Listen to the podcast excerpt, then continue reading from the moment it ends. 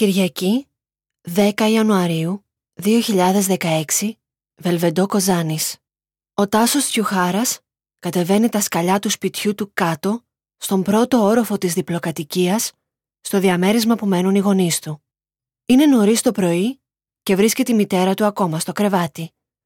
Τη ζητάει να προσέχει τα τρία του παιδιά, γιατί πρέπει να φύγει. Πού πας; Πάω στην αστυνομία. Η Ανθή αγνοείται. Λίγη ώρα αργότερα θα φτάσει στο αστυνομικό τμήμα Βελβεντού φανερά ανήσυχος. Θα τους πει ότι η γυναίκα του χτες βράδυ βγήκε με παρέα για ποτό και δεν έχει επιστρέψει ακόμα. Θα δηλώσει την εξαφάνισή της, πυροδοτώντας έτσι μια αγωνιώδη αναζήτηση από όλο τον κόσμο για την πολύτεκνη μητέρα. Κάποιος ανάμεσά τους όμως λέει ψέματα. Κάποιος ανάμεσά τους ξέρει πολύ καλά που είναι η γυναίκα. Αυτή είναι η ιστορία της Ανθής Λινάρδου.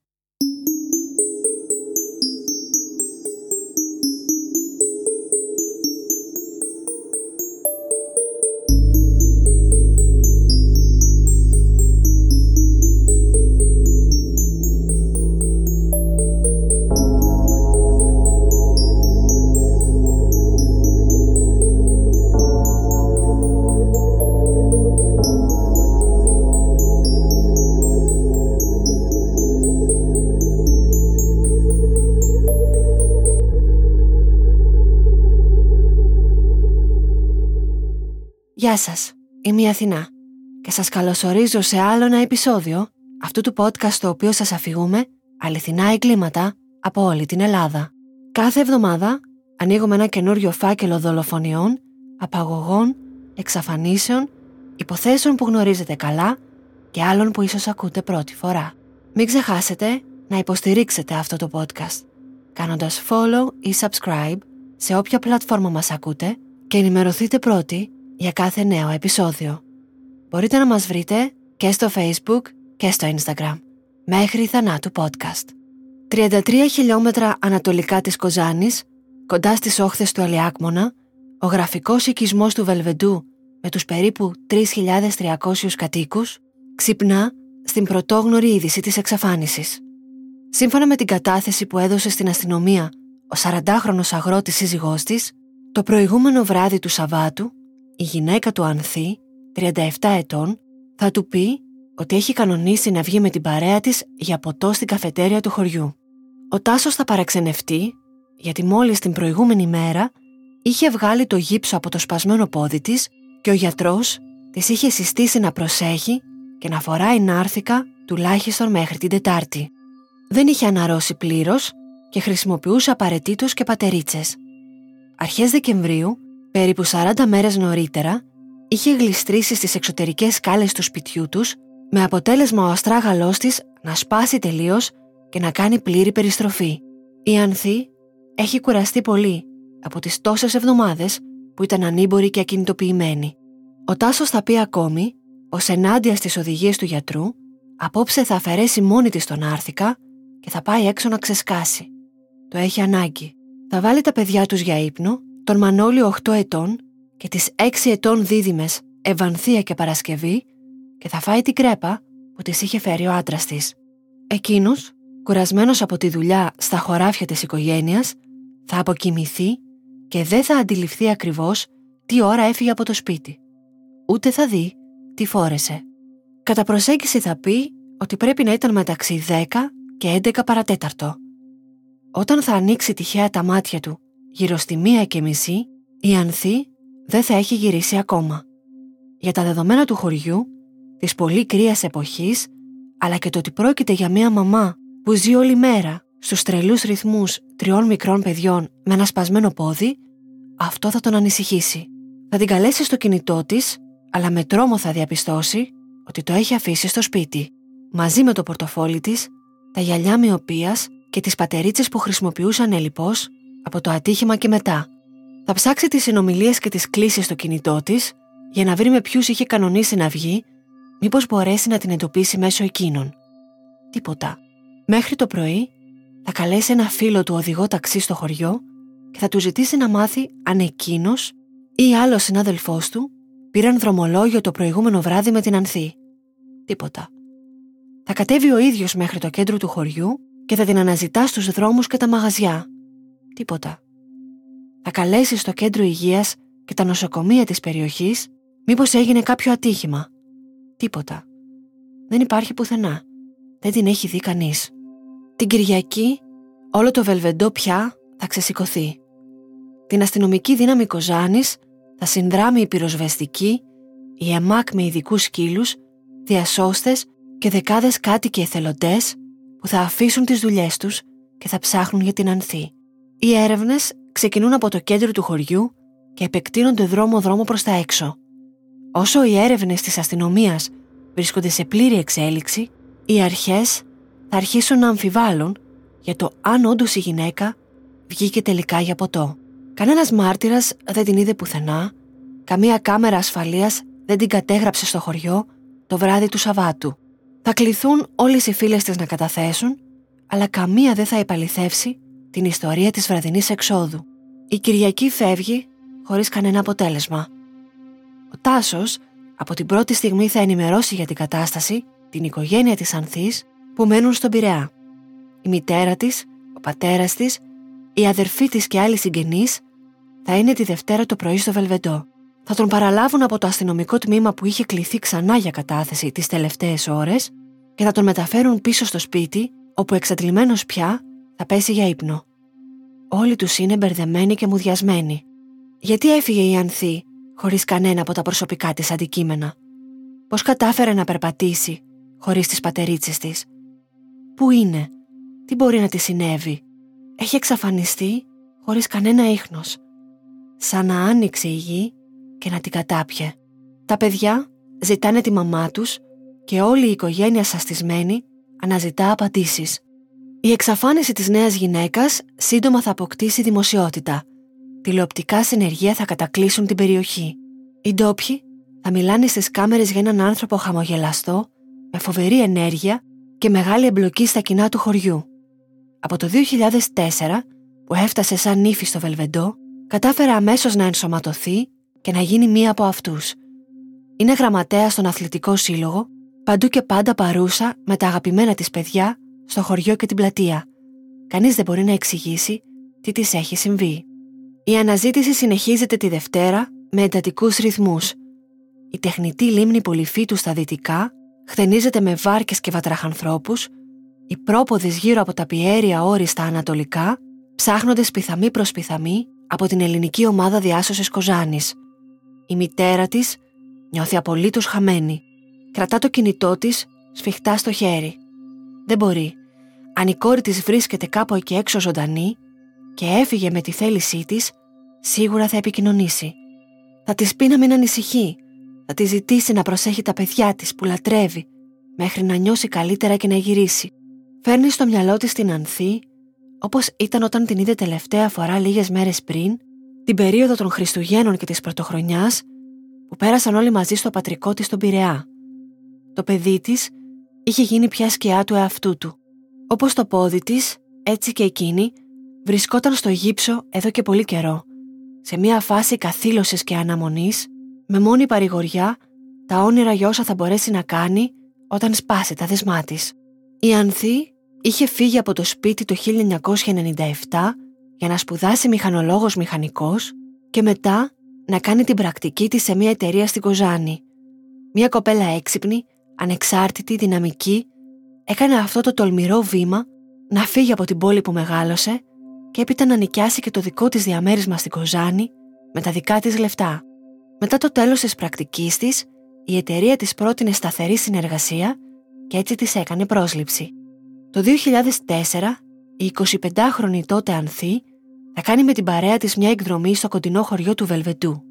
Εκεί θα γνωρίσει τον Τάσο, ένα νέο αγρότη που ασχολείται με τα οικογενειακά του κτήματα. Ο έρωτάς τους θα είναι κεραυνοβόλος και η σχέση τους θα ξεκινήσει αμέσως.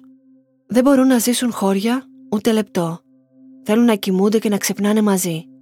Στην επαρχία όμως, το να συγκατοικήσεις εκτός γάμου είναι αφορμή για κουτσομπολιά και σχόλια που θα σε ακολουθούν για όλη σου τη ζωή.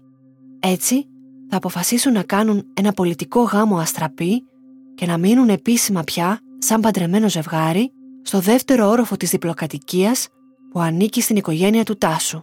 Η μητέρα της Ανθής ένιωθε ότι οι κινήσεις του ζευγαριού ήταν πολύ βιαστικές. Τη συμβούλευσε εξ αρχής ότι θα ήταν καλύτερο οι δυο τους να μείνουν στο σπίτι που νίκιαζε ήδη η κοπέλα στην Κοζάνη και να δώσουν χρόνο στη σχέση τους πριν παντρευτούν για να γνωρίσουν καλύτερα ο ένας τον άλλο. Όμως ο Τάσος ήθελε γάμο και ήθελε να μείνουν στο Βελβετό και η κοπέλα ήθελε να κάνει τον Τάσο ευτυχισμένο. Κάπως έτσι, πολύ γρήγορα, ένα νέο κορίτσι της πόλης που μέχρι χτες όριζε μόνο του τη μοίρα του, βρέθηκε στο χωριό, παντρεμένη, να μένει με τα πεθερικά και την κουνιάδα της, ουσιαστικά στο ίδιο σπίτι. Ο τελείως διαφορετικός τρόπος που έχει μεγαλώσει και ο δυναμικός της χαρακτήρας θα τη φέρουν σύντομα σε ρήξη με κάποια μέλη της καινούργια της οικογένειας. Οι προστριβές αρχίζουν να είναι καθημερινές και το κλίμα γίνεται βαρύ. Η νέα της ζωή της φαίνεται δύσκολη. Δυστυχώς, δεν έχει την υποστήριξη που χρειάζεται από το σύζυγό της και την οικογένειά του για να προσαρμοστεί στο καινούριο αυτό περιβάλλον. Όσα είχε πετύχει μόνη της από μικρή και ήταν περήφανη για αυτά, οι σπουδές της, η δουλειά της, για εκείνους ήταν χάσιμο χρόνο και θα της το λένε. Οι σχέσεις μεταξύ τους θα γίνουν τοξικές και θα νιώθει μόνη. Όταν θα επισκεφτεί την οικογένειά της στον Πειραιά τον πρώτο χρόνο, θα φαίνεται καταβεβλημένη. Από το κεφάλι της θα λείπουν ολόκληρες τούφες από μαλλιά. Θα επισκεφτεί δερματολόγο, ο οποίος θα της πει ότι είναι από το έντονο στρες. Το 2008, και αφού είχαν κάνει εν τω μεταξύ και θρησκευτικό γάμο, το ζευγάρι θα φέρει στον κόσμο το πρώτο του παιδί, το Μανώλη.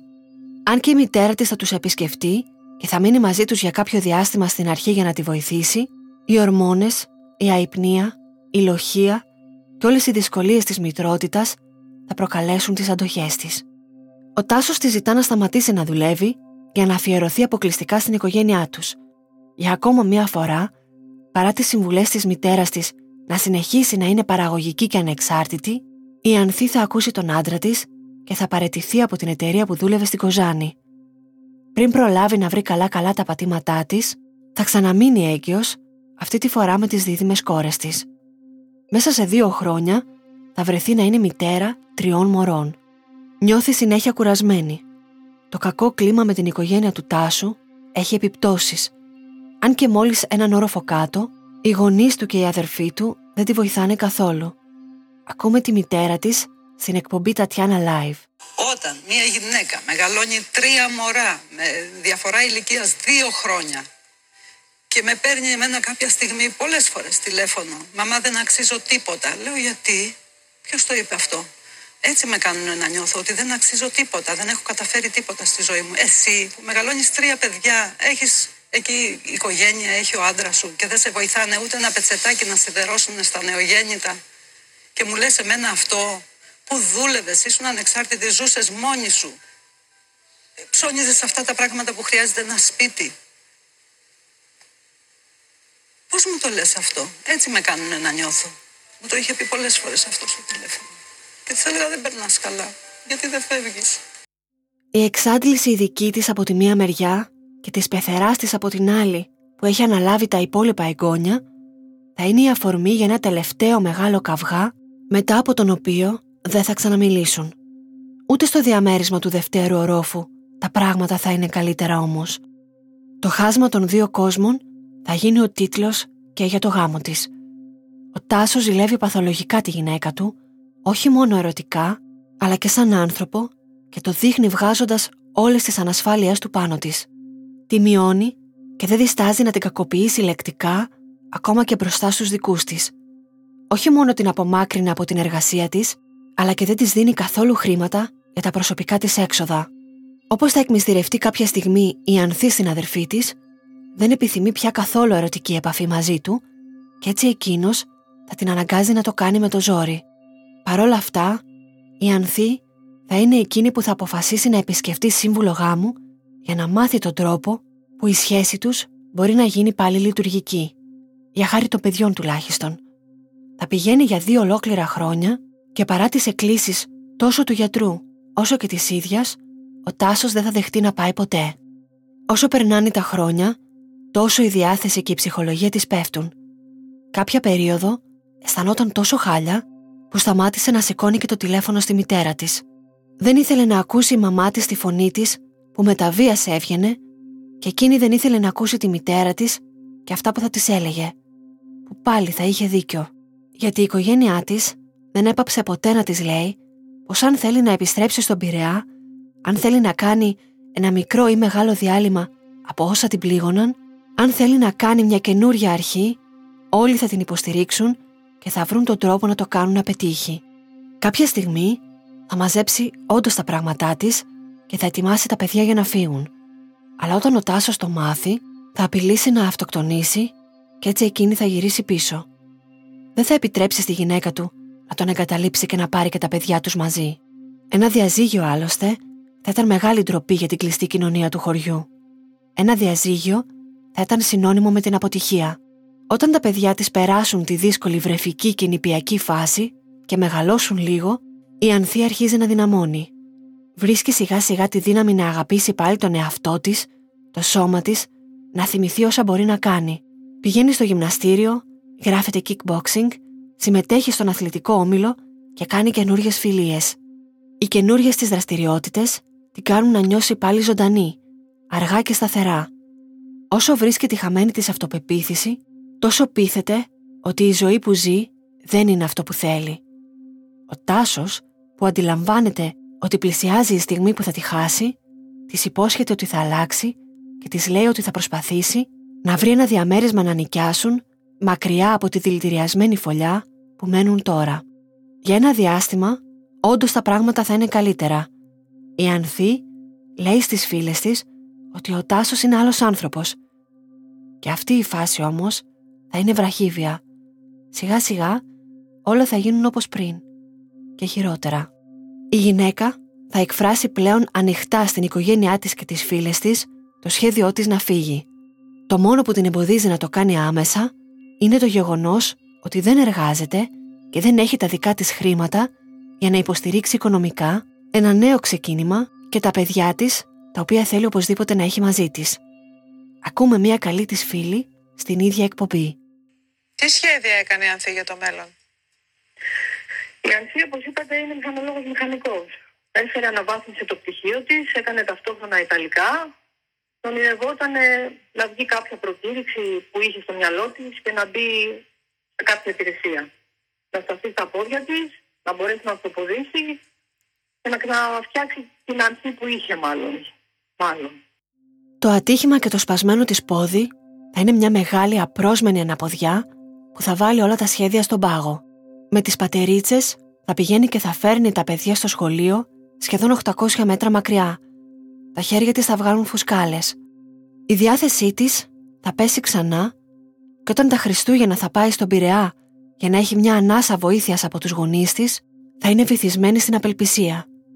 Μετά την επιστροφή στο Βελβεντό, την 5η 7 Ιανουαρίου, δύο μέρες πριν την εξαφάνιση, οι φίλες της στο τηλέφωνο θα την ακούσουν διαφορετική. Θα τη ρωτήσουν αν είναι όλα καλά και θα τους πει όχι. Όμως θα δεσμευτεί να τους πει τι συμβαίνει μια άλλη φορά. Δεν θα προλάβει. Η αστυνομία έχει πια εστιάσει στο σπίτι της οικογένειας και την ιστορία του αποτυχημένου γάμου τους. Ο Τάσος παράλληλα, τις μέρες της εξαφάνισης, θα αρχίσει να διαδίδει όπου σταθεί και όπου βρεθεί την πεποίθηση ότι η Ανθή τον εγκατέλειψε για κάποιον άλλον άντρα και το ίδιο θα κάνει και η οικογένειά του. Ο πατέρας του, ο Μανώλης Τσιουχάρας, θα λέει στις τηλεοπτικές κάμερες ότι του φαίνεται σίγουρα στημένη η δουλειά. Η νύφη του δεν μπορούσε να περπατήσει, κάποιος την πήρε με αυτοκίνητο από το σπίτι και το έσκασαν μαζί. Η δολοφονία χαρακτήρα εν απουσία της θα συνεχίσει μέχρι η αστυνομία να βρεθεί σε κτήμα που ανήκει στην οικογένεια, περίπου ένα χιλιόμετρο μακριά από το χωριό, στη θέση Ισκιώματα. Το χωράφι ήταν μέχρι πρόσφατα σε περίοδο αγρανάπαυσης, καθώς οι ροδακινιές του έπαψαν να δίνουν ικανοποιητική σοδιά. Αφού το χώμα ξεκουράστηκε, αποφάσισαν τώρα να φυτέψουν μιλιές. Όταν ο πεθερός της αγνοούμενης βρεθεί στο χωράφι συνοδεία της αστυνομίας, με έκπληξη θα διαπιστώσει ότι ένα μικρό κομμάτι του είχε περαστεί με φρέζα. Η φρέζα είναι ένα σκαπτικό μηχάνημα που δένει πίσω από το τρακτέρ και ανακατεύει την επιφάνεια του εδάφους, απομακρύνοντας χόρτα και πέτρες ή βοηθώντας την καλύτερη ανάμειξη φαρμάκων και λιπάσματος. Σίγουρα το κτήμα δεν χρειαζόταν φρεζάρισμα γενικά, αφού είχε ήδη γίνει πριν τα Χριστούγεννα. Δεν χρειαζόταν, σε εκείνο το μικρό σημείο ειδικά, μόνο 1,5 από τα 10 στρέμματά του. Και πιο συγκεκριμένα, δεν χρειαζόταν να γίνει την Κυριακή, μόλις μία μέρα μετά την εξαφάνιση της Ανθής. Ο κύριος Μανώλης θα μου διάσει. Στο μυαλό του θα έρθει η εικόνα του προσώπου και του λαιμού του γιού του που ήταν γεμάτο γρατζουνιές και η δικαιολογία που του είπε ότι τρυπήθηκε στα κλαδιά των δέντρων τους όσο τα κλάδευε. Δεκαετίες αγρότης ποτέ δεν είχε πάθει τέτοιο πράγμα στα μαλακά κλαδιά της Ροδακινιάς. Ο πεθερός της Ανθής θα γίνει τελευταία στιγμή ένας απρόσμενος σύμμαχος. Θα συμφωνήσει με την αστυνομία ότι η απόφαση του γιού του να φρεζάρει ξαφνικά το χωράφι ήταν αδικαιολόγητη και θα μοιραστεί μαζί τους τις σκέψεις του για τις γρατζουνιές στο πρόσωπο του Τάσου που βέβαια οι ερευνητές είχαν ήδη προσέξει. Ο Τάσος, ως ύποπτος πια, θα οδηγηθεί ξανά στο τμήμα και θα περάσει 19 ολόκληρες ώρες από το μεσημέρι και για όλη τη διάρκεια της νύχτας. Θα ανακριθεί σκληρά και θα συνεχίσει να πέφτει από τη μία αντίφαση στην άλλη, μα όσο και αν τον πιέζουν οι αστυνομικοί, δεν θα καταφέρουν να το σπάσουν. Ο πατέρας του απ' έξω θα μιλήσει στις κάμερες για τους χειρισμούς της αστυνομίας και τις υποψίες που έχουν στραφεί τώρα στο γιο του. Έχουν κρατήσει από χθες το απόγευμα μέχρι και τώρα. αυτό με ανησυχεί πολύ και είμαι συγκλονισμένος τελείως. Να βάλω υποθέσεις ε, δεν μπορώ. Δεν είμαστε στην οικογένεια τέτοια να πούμε που να φτάσουμε σε τέτοια άκρα σημεία. Δεν θέλω να πιστεύω ότι στο κακό δηλαδή, ότι έφτασε η δουλειά από το παιδί μου να κάνει κάτι και, και το κρύβει. Έπρεπε να το μιλήσει γιατί τα λιπρογιούμαστε και εμεί τέσσερις μέρες τώρα. Ο γιος μου είναι, ξέρει πέντε γράμματα, εγώ είμαι Εντάξει, δεν σας έχει πει κάτι ο Δεν μου έχει πει και δεν έχει πεις και που την αντίληψή μου κάτι ύποπτο. Τον βλέπω ψύχρημο και έτσι και τον πιέζουν πάρα πολύ. Γιατί άκουγα από δίπλα τα ανακριτικό είναι τα κοντά το, μέχρι να το χτυπήσουν. Και θα έχουν μετά, αν, αν είναι ένοχο φυσικά, δεν, το, που δεν το ξέρουμε ακόμα, εγώ βέβαια θα, το, θα τον φτύσουν μπροστά στην τηλεόραση. Τον γιο σας. Άμα, άμα το έκανε αυτό άμα, άμα έφτασε σε σκάτω βαθμό του. Λοιπόν, το γιο μου, το γιο μου, ό,τι και να είχε, έπρεπε να το κάνει διαφορετικά. Το οποίο δεν, εγώ δεν αντιληφθήκα κάτι. Αν είχε κάτι. Δεν αντιληφθήκατε κάτι. Τίποτα, ήρθε τα Σαθήνα 15 μέρε μάλλον στο πέραμα. Ήρθαν εδώ, ήσυχα, πήγαν να βγάλουν το δίψο άλλη μέρα. Από εκεί και πέρα, ε, το Σάββατο βράδυ, εγώ με, με άλλο ένα εγγονάκι από την κόρη μου, κάτω κοιμόμαστε. Δεν αντιληφθήκαμε ούτε παραμικρό γιατί το σπίτι ακούγεται άμα συνέβαινε κάτι πάνω. Ήταν και παιδιά, έχει τρία παιδιά, θα ξυπνούσαν οι μικρά τα παιδάκια δίπλα στο κρεβατοκάμα Αυτό δεν έπεισε πολύ τη λήψη μου. Το μόνο που με ανησυχεί είναι ένα χορεύει που φριζαρίστηκε, βάλαμε δέντρα και φριζάρισε ένα κομμάτι του, το οποίο είναι 10 στρέμματα χωράφι και αυτός φριζάρισε 1,5 στρέμμα. Εκεί ε, ε, ρίχνουν όλη τη βαρύτητα η αστυνομία. Μέχρι το μεσημέρι της Τετάρτης 13 Ιανουαρίου, όλη η αστυνομική δύναμη οι διασώστες και ένας εξκαφέας θα είναι στο κτήμα. Ο Τάσος θα είναι εκεί μαζί τους. Φαινομενικά αδιάφορος, θα τους μιλάει για τα δέντρα και τις δουλειές του. Στο κομμάτι που έχει περαστεί με φρέζα, οι διασώστες, με βέργια στα χέρια, τρυπάνε το χώμα για να δουν που θα υποχωρήσει πιο εύκολα ως πρόσφατα σκαμμένο. Λίγη ώρα μετά θα υποδείξουν στο χειριστή του εξκαφέα ένα συγκεκριμένο σημείο με λίγο μόνο σκάψιμο, περίπου στις δύο το μεσημέρι, το χέρι της Ανθής θα υψωθεί μέσα από το χώμα μια μακάβρια δήλωση παρουσίας. Ένας αστυνομικός θα φωνάξει αμέσως «Πιάστε τον», ενώ ο Τάσος έχει ήδη αρχίσει να τρέχει. Εκατό μέτρα μακριά θα το πιάσουν και θα του φορέσουν χειροπέδες. Το μόνο που θα πει είναι «Εγώ το έκανα». Θα μεταφερθεί αμέσως πίσω στο τμήμα όπου επιτέλους θα ομολογήσει την πράξη του ανέκφραστος και ανακουφισμένος. Σύμφωνα με την ομολογία του, το βράδυ του Σαββάτου, αφού η Ανθή βάλει τα παιδιά για ύπνο και φάει την κρέπα που της είχε φέρει, θα πάει στην κρεβατοκάμαρά τους. Μετά τις 10 θα πάει και εκείνος και θα αρχίσουν να μιλάνε για τον υποκατάρρευση γάμο τους. Θα του πει πως θα φύγει με τα παιδιά. Του το έχει ξαναπεί, αλλά απόψε το εννοεί. Δεν αντέχει άλλο την απομόνωση στο Βελβεντό την κακία των δικών του και τη δική του κακοποιητική συμπεριφορά. Η μάνα σου μου κάνει συνέχεια πόλεμο νεύρων, θα του πει. Ο Τάσος θα υπερασπιστεί στεναρά τη μαμά του για να λάβει μια αιχμηρή βρισιά ως απάντηση. Θα χάσει κάθε έλεγχο, θα την αρπάξει από το λαιμό και θα αρχίσει να τη σφίγγει.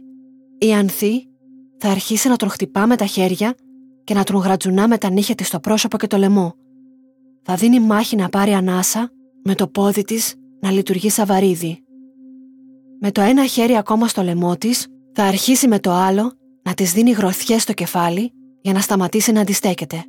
Ξανά και ξανά. Η γυναίκα θα πέσει πίσω στο κρεβάτι και τα σεντόνια θα ποτίσουν με το αίμα της. Ο Τάσος θα ανέβει από πάνω της με όλο του το βάρος, με το ένα χέρι θα πιέζει το λαιμό σφιχτά και με το άλλο θα της κλείσει το στόμα. Μετά από περίπου 10 δευτερόλεπτα θα χάσει τις αισθήσεις της. Θα χρειαστούν άλλα τρία λεπτά που ο Τάσος θα πιέζει το λαιμό της με όλη του τη δύναμη μέχρι η Ανθή να ξεψυχήσει. Αργότερα θα χαρακτηρίσει το έγκλημά του ατύχημα. Βάλτε στο κινητό σας αντίστροφη μέτρηση τριών λεπτών και σκεφτείτε ότι σε αυτό το διάστημα θα μπορούσε οποιαδήποτε στιγμή να έχει σταματήσει και να έχει αναζητήσει βοήθεια. Η Ανθή θα κοίταται τώρα νεκρή στο κρεβάτι. Εκείνος θα πάει λαχανιασμένος μέχρι το διπλανό δωμάτιο. Τα τρία τους παιδιά συνέχιζαν να κοιμούνται γαλήνια όσο ο πατέρας τους σκότωνε τη μάνα τους. Θα επιστρέψει στην κρεβατοκάμαρα και θα κάτσει δίπλα στο νεκρό σώμα της γυναίκας του. Δεν θα την κλάψει, δεν θα προσπαθήσει να την επαναφέρει. Θα σκεφτεί πώς να την εξαφανίσει.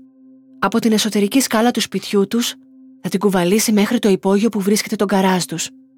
Θα τη βάλει καθιστή στη θέση του συνοδηγού στο φορτηγάκι του, θα τη σπρώξει προς τα κάτω να μην είναι ορατή και θα την καλύψει από πάνω με ένα μπουφάν. Από παρακείμενους δρόμους θα οδηγήσει με την κάλυψη της νύχτας μέχρι το κτήμα. Δεν θα τον δει κανείς. Το φεκάρι είναι μια απειροελάχιστη φλίδα στον ουρανό. Ένα στάδιο πριν τη χάση του. Μέσα στο σκοτάδι, την απόλυτη ησυχία και το τσιχτερό κρύο θα σύρει την ανθή μέχρι έναν ανοιχτό λάκκο. Επί πολλούς μήνες προσπαθούσε να αφαιρέσει από το χωράφι ένα βράχο πέντε τόνων σκάβοντας γύρω του βαθιές τρύπες. Μέσα σε μία από αυτές, σε βάθος ενός μέτρου, θα πετάξει τη γυναίκα του. Από τη ζεστασιά του σπιτιού της, ντυμένη ελαφρά με ένα γκρι κολάν, ένα ροζ μπλουζάκι, χωρίς παπούτσια, με τον άρθικα ακόμα στο δεξί της πόδι, που δεν θα μπορέσει πια να επουλωθεί ποτέ, τώρα βρίσκεται σε ένα χωμάτινο λάκκο. Ο γιγαντιαίος βράχος θα στέκεται από πάνω της. Ο άντρας της θα καλύψει το παγωμένο της τάφο χρησιμοποιώντας ένα φτιάρι που είχε πάντα στο φορτηγάκι του και μετά θα επιστρέψει εξαντλημένο στο σπίτι τους. Θα βγάλει τα ματωμένα σεντόνια από το κρεβάτι και θα τα κάψει σε έναν ξυλοκλίβανο που έχουν στο υπόγειο. Θα καλέσει στο κινητό της για να φανεί ότι την ψάχνει και μετά θα προσπαθήσει να κοιμηθεί. Την επόμενη μέρα, την Κυριακή το μεσημέρι, θα περάσει με τη φρέζα το σημείο και αρκετή έκταση γύρω του για να εξαφανίσει τα ίχνη της πράξης του. Θα ξεσηκώσει όλο το βελβεντό να ψάχνει για τη γυναίκα του και τώρα όλο το βελβεντό θα είναι έξω από το σπίτι του, εξαγριωμένο και θα φωνάζει φωνιάδες. Ο πατέρας του θα πει τώρα στις κάμερες πως εύχεται ο γιος του να φάει σόβια για αυτό που έκανε στην Ανθή και τα παιδιά του. Δεν θέλω ούτε να το φτύσω. Η μάνα του, που τρέχει να κρυφτεί μέσα στη διπλοκατοικία για να μην τη λιντσάρουν, θα δηλώνει σοκαρισμένη, αλλά θα υπονοήσει ότι η Ανθή προκάλεσε τη μοίρα της με τη συμπεριφορά της. Πιο πολύ θυμωμένη, παρά λυπημένη, θα πει «του είχα πει να την αφήσει να φύγει». Η νεκροψία στο σώμα της άτυχης γυναίκας θα δείξει τραύμα από αμβλή όργανο στο πίσω μέρος του κεφαλιού και πολλές κακώσεις στο πρόσωπο και τα μάτια, φέρνοντας στο φως τις βίαιες στιγμές που έζησε πριν έρθει ο θάνατος. Ο δολοφόνος θα βρεθεί το Σάββατο ενώπιον του ανακριτή και θα προσπαθήσει να δικαιολογήσει την πράξη του, λέγοντας ότι η γυναίκα του, από τη γέννηση των παιδιών τους και μετά, έδειχνε να υποφέρει από επιλόχια κατάθλιψη, να μην θέλει ούτε εκείνον, ούτε τη ζωή του στο χωριό.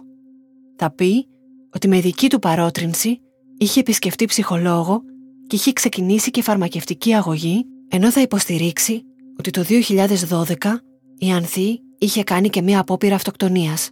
Εκτός από τη βρισιά για τη μάνα του, απελπισμένος θα πει ότι τα χέρια του όπλησαν και γραπτές συνομιλίες και κλήσεις που η γυναίκα του είχε με κάποιον πρώην της το τελευταίο χρόνο και είχαν πέσει στην αντίληψή του. Τίποτα από αυτά δεν έχει επιβεβαιωθεί και τίποτα από αυτά δεν δικαιολογεί και το έγκλημά του. Ίσα ίσα αποδεικνύουν περίτρανα ότι όσο η Ανθή μπορεί να υπέφερε από κατάθλιψη και χρειαζόταν βοήθεια και στήριξη, εκείνος φρόντισε να τη φορτώσει με τη δική του ζήλια και ανασφάλεια και τελικά της πήρε και τη ζωή. Μέσω του δικηγόρου του θα δηλώσει ότι μετάνιωσε για την πράξη του, καθώς ξέρει ότι πλέον θα είναι μακριά από τα παιδιά του και τα χωράφια του θα μείνουν χέρσα αφού ο ηλικιωμένος πατέρας του δεν μπορεί πια να τα φροντίσει. Καμία αναφορά στη μάνα των παιδιών του που σκότωσε. Στις 18 του μήνα, η νεαρή μητέρα θα κυδευτεί στο κημητήριο σχιστού. Από το Βελβετό θα φτάσουν δύο λεωφορεία γεμάτα με κόσμο. Το σοκαριστικό έγκλημα του Τάσου Τσιουχάρα έχει διαλύσει τις ζωές όλων. Τρία μικρά παιδιά, 8 και 6 ετών, ξύπνησαν την Κυριακή ορφανά. Έψαχναν τη μαμά τους μέσα στο σπίτι, όσο ο μπαμπάς τους φρέζαρε το χώμα που τη σκέπαζε. Το δικαστήριο θα αποφασίσει αρχικά να δώσει προσωρινά την επιμέλειά τους στην οικογένεια της Ανθής και ένα μήνα μετά η απόφαση θα γίνει επίσημη και οριστική. Η οικογένειά της θα προχωρά σε κάθε στάδιο αυτού του δράματος ακολουθώντας τις συμβουλές παιδοψυχολόγων. Στα παιδιά θα πούν την αλήθεια, ότι η μαμά τους δεν ζει πια και δεν ζει από το χέρι του μπαμπά τους, ο οποίος από εδώ και πέρα θα ζει στη φυλακή. Η μητέρα της Ανθής θα πρέπει να βρει τρόπο να μετατρέψει τον πόνο της σε δύναμη για να μπορεί να σκουπίζει τα δάκρυά τους τα πολλά αξιμέρωτα βράδια που θα έρθουν. Μπορείς να ξαναγεννήσεις τη μαμά μας. Θα τη ζητούν όσο κλαίνε και την αποζητούν. Όταν οι συνθήκες αργότερα το επιτρέψουν, τα παιδιά θα ξεκινήσουν πάλι σχολείο σε μια προσπάθεια να γυρίσουν στην κανονικότητα.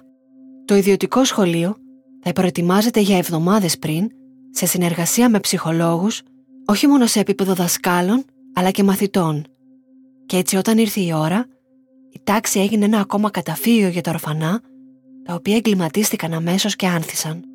Όταν δόθηκε το πράσινο φως να επικοινωνήσουν τηλεφωνικά πρώτη φορά με την άλλη οικογένειά του στο Βελβετό, το αγοράκι θα ρωτήσει τον παππού του αν μάλωσε το γιο του για το κακό που έκανε στη μαμά τους. Η δίκη του Τάσου Τσιουχάρα θα ξεκινήσει στις 20 Σεπτεμβρίου του 2016 στο μεικτό ορκωτό δικαστήριο Καστοριάς κάτω από δρακόντια μέτρα ασφαλείας. Ο δολοφόνος θα αφηγηθεί στην έδρα όσα συνέβησαν το μοιραίο βράδυ. Θα δηλώσει ερωτευμένος μαζί της μέχρι την τελευταία στιγμή και θα χαρακτηρίσει την πράξη του ατύχημα και έγκλημα πάθους. Δεν θα το αναγνωριστεί κανένα ελαφρυντικό και θα καταδικαστεί ομόφωνα για ανθρωποκτονία από πρόθεση σε ισόβια συν ένα έτος για περιήβρηση νεκρού για το περίφημο φρεζάρισμα. Το κλίμα στο δικαστήριο θα είναι διαρκώς τεταμένο. Από τις φυλακές Γρεβενών και έπειτα Λάρισας που θα οδηγηθεί θα μιλάει μόνο για την επιθυμία του να ξαναδεί τα παιδιά του και θα κάνει συνέχεια προσπάθειες να το πετύχει μέσω της νομικής οδού. Κάνει όνειρα να αποφυλακιστεί σύντομα και να περάσει την υπόλοιπη ζωή του μαζί τους. Θα έρχεται σε διαρκή σύγκρουση με την οικογένεια της δολοφονημένης συζύγου του, οι οποίοι δεν επιτρέπουν στα παιδιά ακόμα καμία επαφή μαζί του, πάντα κατόπιν συμβουλών των παιδοψυχολόγων. Έτσι, κανείς δεν θα πέσει από τα σύννεφα όταν τον Ιανουάριο του 2018 θα βρεθεί ξανά κατηγορούμενος έπειτα από ανώνυμη τηλεφωνική πληροφορία σε συνεργάτη της Αγγελικής Νικολούλη, αυτή τη φορά, επειδή φέρεται να ζήτησε από συγκρατούμενό του, κατά τη διάρκεια ολιγοήμερης άδειας του δεύτερου, να προκαλέσει σωματικές βλάβες ή ακόμα και το θάνατο της πεθεράς του. Η μητέρα της Ανθής θα καταθέσει ότι πράγματι είχε εντοπίσει άγνωστο αυτοκίνητο να την ακολουθεί, ενώ ένας άντρας την πλησίασε ευνηδιαστικά έξω από το σχολείο των παιδιών και της αποκάλυψε ότι κάποιος επιθυμεί να της κάνει κακό. Η δίκη για το σχέδιο θανάτου της πεθεράς του θα αναβληθεί και ακόμη δεν έχει οριστικοποιηθεί. Αν και εκείνος αρνείται κάθε κατηγορία, η σκέψη και μόνο ότι θα ήταν ικανός να αστερίσει από τα παιδιά του και αυτή τη μητρική φιγούρα είναι εξοργιστική. Τα παιδιά όσο μεγαλώνουν τώρα θυμούνται και περιγράφουν στη γιαγιά τους αναμνήσεις από τον πατέρα τους να χτυπά την ανθή για ασήμαντες αφορμές. Η γυναίκα δεν το είχε αποκαλύψει αυτό ποτέ σε κανέναν. Η ιστορία του τραγικού τέλους της Ανθής έχει δυστυχώς όλα τα στοιχεία μιας τυπικής γυναικοκτονίας. Ο όρος γυναικοκτονία όμως φαίνεται και αυτός φτωχός όταν σκεφτεί κανείς τις επιπτώσεις που έχει αυτό το έγκλημα σε τόσους ανθρώπους. Στην κοινωνία του Βελβετού, στην οικογένεια του Τάσου που θα είναι για πάντα η οικογένεια του Φωνιά, στην οικογένεια της Ανθής που θα ζει για πάντα στο πένθος.